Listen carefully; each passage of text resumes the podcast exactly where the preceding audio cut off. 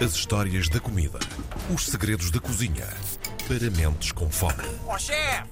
Porque o chefe é que sabe. Ele sabe, ele sabe mesmo e é por isso que marca sempre presença às segundas-feiras aqui connosco na RDP Internacional.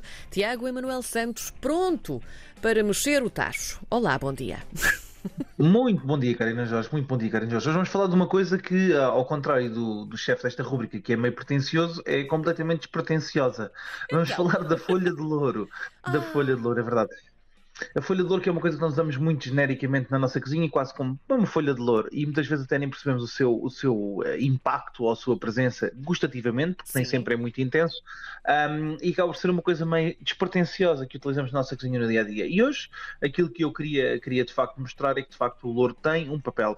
O louro, eh, ou o loureiro, é introduzido através da Ásia Menor na- no Mediterrâneo e depois do Mediterrâneo eh, desenvolve-se para o mundo. Eh, desenvolve-se muito bem em climas quentes, o que significa que todos os óleos voláteis e são sempre conservados quando são secos, e é por isso que nós, regra geral, consumimos o loureiro seco, sendo que pode ser também consumido verde. O sabor é um pouco mais intenso, uh, se for em muita quantidade vai dar um sabor um pouco mais amargo, mas podemos utilizar também o louro assim. As folhas podem ser inteiras, uh, trituradas ou embebidas. Embebidas quer dizer o quê? Que nós podemos muitas vezes demolhar a folha de louro seca em alguma coisa. Imagina, eu gosto muito quando estou a fazer algumas sobremesas, sim, porque o loureiro também é ótimo para sobremesas, É principalmente em pudins, funciona muito bem. Uh, gosto imenso de embeber em vinho do Porto a minha folha de loureira antes de a utilizar como aromatização do próprio, do próprio pudim. Uh, estas, elas têm um papel ativo perfeito no prato, revelam o sabor de outras ervas e especiarias, bem como de carnes e aves. O perfil do aroma tem, tem esta nota muito delicada e quente, menos amarga do que quando estão frescas, como eu tinha dito, mas é muitas vezes comparada ao orégano e ao tomilho, naquilo que é o perfil aromático. E o sabor é ligeiramente medicinal, tem aquele, aquele, aquele sabor que nós chamamos de quase de xarope, muitas vezes, que é aquele sabor adocicado, como nas especiarias quentes, como a noz moscada ou os flocos de malagueta. As folhas de louro são usadas como os tal como os pós de canela, na mesma medida, e destinam-se a utilizar e a dar profundidade de sabor aos pratos. Não devem ser comidas. A maior parte das pessoas dizem que não devem ser comidas porque mata ou Olha, porque são tóxicas, isso, isto não é era verdade. isso mesmo que eu depois ia querer introduzir aqui, porque a verdade é que há aqui É, um é. certo mito, não, não sei se lhe chamo mito urbano, o mito das cozinhas ou, ou- do. Não, mito popular, vá, vamos assim, que diz que hum, o louro é venenoso.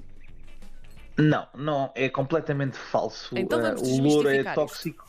O louro é tóxico como tudo, como a cerveja é tóxica, ou o vinho é tóxico, Muito ou bem. a carne é tóxica quando é comida em toneladas. e portanto não é nada tóxico, não faz mal a Sim. ninguém. Ah, existem dois mitos associados ao louro. Um é que se deve partir a folha e não utilizar o, o talo da Exatamente. folha.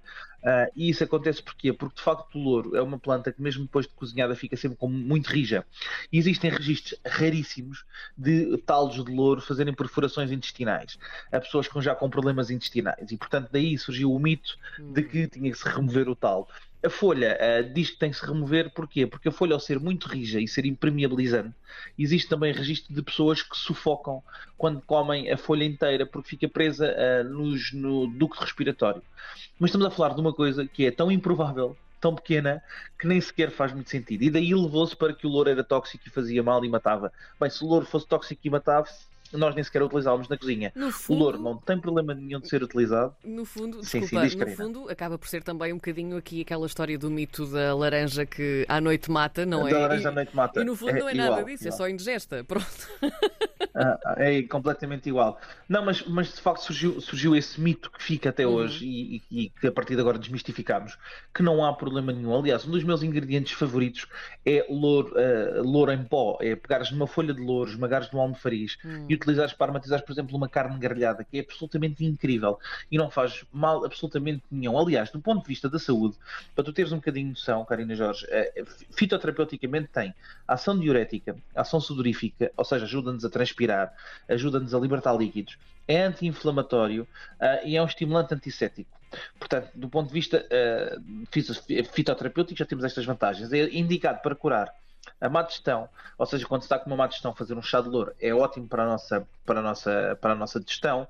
Ah, é ótimo para quem tem debilidades estomacais para reforçar o estômago e ajudar na digestão. Ótimo para quem tem apetite muito grande, porque ajuda a inibir a grelina, como nós já falámos num, num episódio nosso. É ótimo para controle de gases, das cólicas abdominais, das nevralgias, da fraqueza neuromuscular, das, dos reumatismos. Ajuda, quando é feita uma pasta de louro, uh, na, como antisséptico nas feridas e chagas ulceradas. Bem, é, o louro é de facto uma planta muito, uma, uma folha muito medicinal e portanto não mata nada, tem que ser em quantidades moderadas, ok? Portanto, vamos acabar com esse mito e ainda bem que falámos sobre ele. Uh, a folha, para ser utilizada, tem esta característica que é, que é muito simples. Nós temos que tem óleos que são intensos e que são absorvidos a partir do interior da planta. E daí vem um bocadinho da lógica de partir a folha do louro. Porque quando nós partimos a folha do louro, de facto, ajudamos a libertar um bocadinho melhor estes óleos. Mas ela tem que ser trabalhada como se fosse uma qualquer outra especiaria, ok? Deve ser primeiro, um, primeiro puxada ligeiramente no nosso refogado, se for um estofado ou um guisado, que é onde nós utilizamos esta folha de louro, regra geral, e libertarmos todos os óleos aromáticos. E até podemos remover a folha se quisermos, porque ela a partir de um determinado momento, largando esses óleos aromáticos, já não está a dar grande, grande perfil aromático. Mas ela não mata, ela só temos de ter cuidado quando a comemos porque não há problema nenhum. Eu lembro da primeira vez que cozinhei uh, nos Açores com os, meus, com os meus colaboradores, em que tinham um determinado caldo que eu uso louro triturado. E eles diziam: o chefe está a triturar o louro, o louro vai matar toda a gente. E eu juro que vi uma expressão de preocupação de toda a gente quando viram os clientes a pôr a colher à boca, Sim. do género o chefe vai matar alguém, uh, e depois perceberam, afinal não mata, e depois não, o louro não mata. É, o que mata é o chefe se vocês não fizerem como eu estou a dizer. E portanto as coisas são.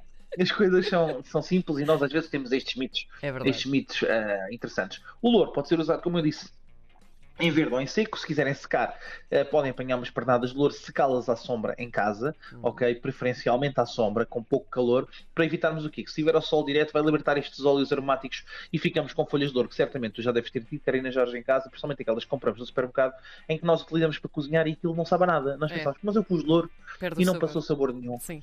É verdade, porque os óleos foram todos, dissiparam-se, e portanto isso quer dizer que foi seco em secadores industriais hum. ou que foi seco ao sol. E portanto não é, a não é a forma utilizada. E aliás, mais do que isso, como nós sabemos, eh, as pessoas, os, os antigos, como eu gosto muito desta expressão, Sim. os antigos sabem muito mais do que nós. E somos mesmo aos muito antigos, aos romanos uh, e aos gregos, principalmente os gregos. Uh, eram, eram fanáticos por louro. Lembramos de, do, da coroa de louros, não é? Ou o que é que significa o louro. Aliás, louro, não sei se tu sabes bem o que é que, o que, é que significa, mas louro significa nobreza, significa. Uhum. Uh, vem do lauros nobilis, não é? Que é cultivado uh, de forma espontânea, mas que na Grécia Antiga e na Roma Antiga era utilizada para coroar, desculpem, uh, aquilo que eram os nobres e coroar daqueles que eram os, os, muito honoríficos e as pessoas que tinham muita nobreza. Uh, e, por exemplo, o telhado da Apolo diz-se que era feito de folhas de louro e o louro representa Apolo, mais uma vez um, um elemento de força. É riquíssimo em eugenol, é o componente principal destas folhas que proporciona o tal sabor intenso. Uma folha de louro, para ser boa, e esta é uma questão importante, porque as pessoas compram louro no supermercado e às vezes compram uh, gato por lebre, uma folha de louro para ser boa deve ser grande e inteira, deve ser mesmo seca, ter uma cor verde muito bem definida e não deve ter defeitos, não deve estar rasurada, partida, moída, etc. Portanto, é muito, muito, muito simples, ok? Uh, na introdução da nossa cozinha, ela é fulcral, ela é crucial, não há nenhum estofado em Portugal, nenhum guisado em Portugal, nenhum arrozinho que não leve uma bela de uma folha Sem de louro, dúvida. e eu recomendo muitas vezes estejamos atentos e passemos nos campos, que em Portugal existem bastantes, em que encontramos rapidamente as folhas de louro e o loureiro presente. E depois pedimos uma pernada às pessoas, que qualquer pessoa distribui uma pernada de loureiro, ou então num pequeno vasinho, mesmo em casa, num apartamento, se consegue ter uma, um loureiro pequenino e de cima é bonito, para podermos ter sempre disponível o nosso, a nossa folha de louro. E eu, principalmente em casa, só utilizo louro verde, é a minha predileção, é utilizar o louro verde. Para preservarmos o sabor uh, original, a cor e o aroma subtil, já percebemos, mesmo que colhamos o verde e que possamos secá-lo, vamos secá-lo e depois vamos guardar num saco hermeticamente fechado, naqueles sacos Ziploc, ou então num frasquinho de mola, daqueles onde guardamos, regra geral, as compotas para trabalharmos, já percebemos que podemos comê-lo, portanto não vamos cortar as fatias e comer porque a folha é muito rija, mas podemos sim triturá-lo ou podemos fazer um pó de louro e utilizar o louro como se fosse qualquer outra especiaria, qualquer outro tomilho, qualquer outra, outra, outra erva aromática que nós utilizamos. Aliás, tomilho esse que é, é muito equiparado ao louro na questão do tal, ou o resmaninho, a mesma coisa. Portanto, divirtam-se, utilizem louro, o louro é saudável, não tenham medo de fazer louro. Usam, usem louro também uh, nas, nas vossas sobremesas, que são espetaculares, e sejam felizes a trabalhar com esta iguaria. A natureza deu-nos, não vale a pena nós tirarmos a nós próprios com este mito parvo de que o louro mata. Quer dizer, alguns louros matam, mas são de duas pernas. É verdade, nem mais. Que bela maneira de terminar. Obrigada, Tiago Manuel Santos. Para a semana a mais. Um abraço, um abraço a um todos. Beijinho.